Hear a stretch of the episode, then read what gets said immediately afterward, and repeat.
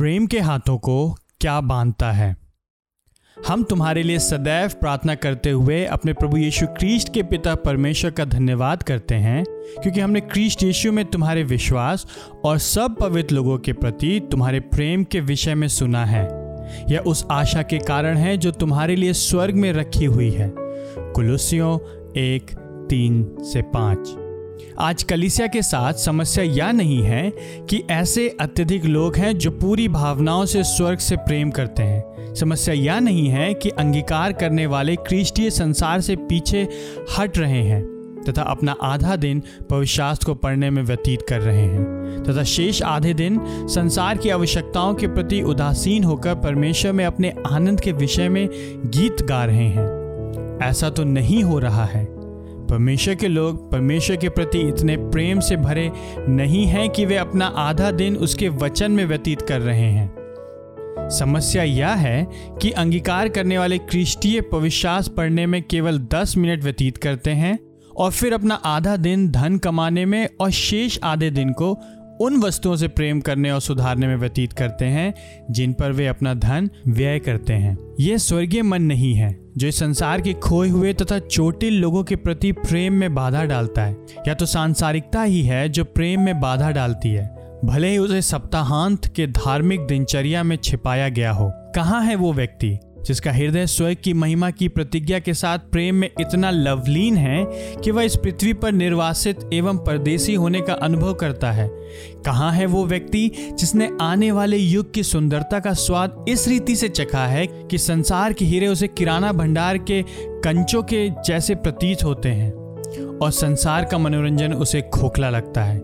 और संसार के नैतिक आंदोलन बहुत छोटे लगते हैं क्योंकि वे अनंत काल को ध्यान में नहीं रखते हैं। कहाँ है वो व्यक्ति जिसका हृदय स्वर्ग की महिमा की प्रतिज्ञा के साथ प्रेम में इतना लवलीन है कि वह इस पृथ्वी पर निर्वासित एवं परदेसी होने का अनुभव करता है? कहाँ है वो व्यक्ति जिसने आने वाले युग की सुंदरता का स्वाद इस रीति से चखा है कि संसार के हीरे उसको किराना भंडार के कंचों के जैसे प्रतीत होते हैं और संसार का मनोरंजन उसे खोखला लगता है? और संसार के नैतिक आंदोलन बहुत छोटे लगते हैं, क्योंकि वे अनंत काल को ध्यान में नहीं रखते हैं। कहाँ है वो व्यक्ति?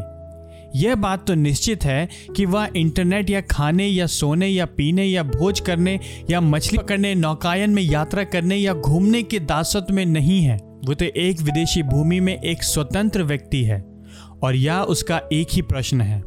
जब तक मैं इस पृथ्वी पर निर्वासित हूँ तो मैं कैसे अनंत काल के लिए परमेश्वर में अपने आनंद को सर्वाधिक सीमा तक बढ़ा सकता हूँ? और उसका उत्तर सदैव एक ही होता है, प्रेम में किए गए परिश्रमों को करने के द्वारा। परमेश्वर में अपने आनंद का विस्तार करने के द्वारा भले ही उसके लिए कोई भी मूल्य क्यों ना चुकाना पड़े, और यदि किसी रीति से संभव हो तो मैं दूसरों को भी इसमें सम्मिलित करने का प्रयास करूँगा।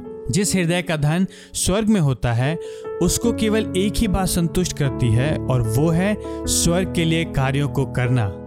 और स्वर्ग में तो प्रेम बहुत आयत से है। यह स्वर्ग की डोरी नहीं है, जो प्रेम के हाथों को बांधती है और उन्हें अप्रभावी बनाती है।